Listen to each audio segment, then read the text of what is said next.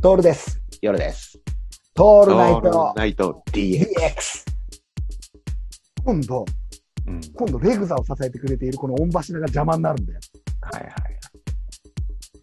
これさ、もうずっとやってんの、これを。もう、こ、こ2週間、もうこの頭をずっと使ってるわけさ。ループに入ってるね。で、鉄パイプなんだよね。うん。このモニターアームは。うん。で、まあ、6000円とはいえ、やっぱ捨てられないんだよ、俺は。うんうんうん。物取っとくからさ。でこれもったいねえななって、まあ、スタンディングデスクが来たとしても、分離する分にはいいじゃねえかと。うん分離して、夜さんが来た時にテレビ見てっつって言ったら、このスタンディングね、モニターアームのところだけを、うんこのテレビごと、俺の方のリビングに持ってって、夜さんにテレビ見せずに、うん。外から鍵買って、俺、俺なかなか、あの、テレビ見してっていうシチュエーション今までなかったけどね。それもできるじゃん。でも、スタンディングデスクで置いてあったら、夜さん見ちゃうじゃん、俺のテレビ。そうだね。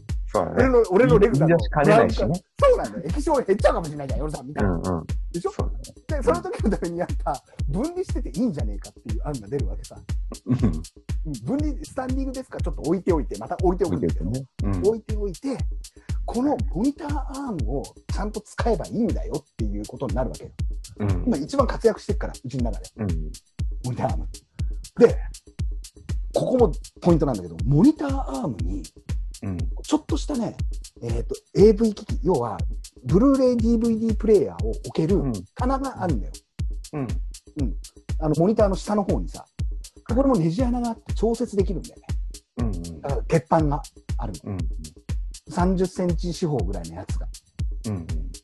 あれと、これがもうちょっとでかくなれば、ここの部分が机になるよね、つって。わかるわかるわかここの部分を70センチくらいに、え、っていうか、奥行き90センチくらいにしたら、る。スタンディングデスクいらねえじゃん、つって。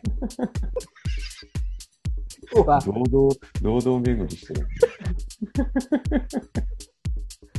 わかるかなこの、もう、もう本当の、俺、俺の2週間の頭の使い方、全部今実況中継してんだけど。もうこんなんずっとやってんのよ。最高だね。要は、一本の御柱に、うん。そのまま、うん。あの、可動式の棚を作ることができて、それがはい、ね、幅100センチ、奥行き90センチの板で、うん。うん。できればいいじゃないの説が出てう出ん。た、うん。うんするとですよ、ヨルさん思い出してください。はいはい。俺が今まで使っていたうんテレビ置き場の板が何枚かあるですよ。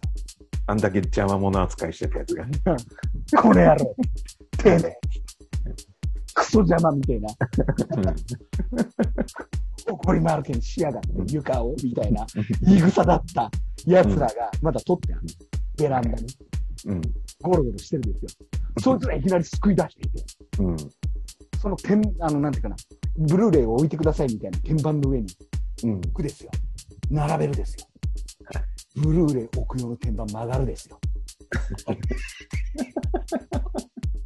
重いから。え、短命すぎるね。鉄鉄の板がぐにゃって曲がるっていう。これはダメだと。 これはダメだっつって。うん。うん。これダメだっつって考えるの。すると、うんこのポールを、うん。ポールに、こう、ガチャコンってかませて、うん。何か、何かのきっかけをかませて、板を、この大きさのね、重さ、5キロぐらいある、5キロもねえか、2、3キロある板をちゃんと支えられればうん。いいんだと考えるわけですよ。すると次、俺何やるかって言うとポールのサイズを測るんですよ。はいポールがポールにポールの絵を描いたんですよ。もう、なるほど。完全に。するとですよ、ヨウさん。ポールの太さが4.8センチ直径。うん結構太いよね。そうだね5。センチ近くある。うんで、思い出すですよ。うん。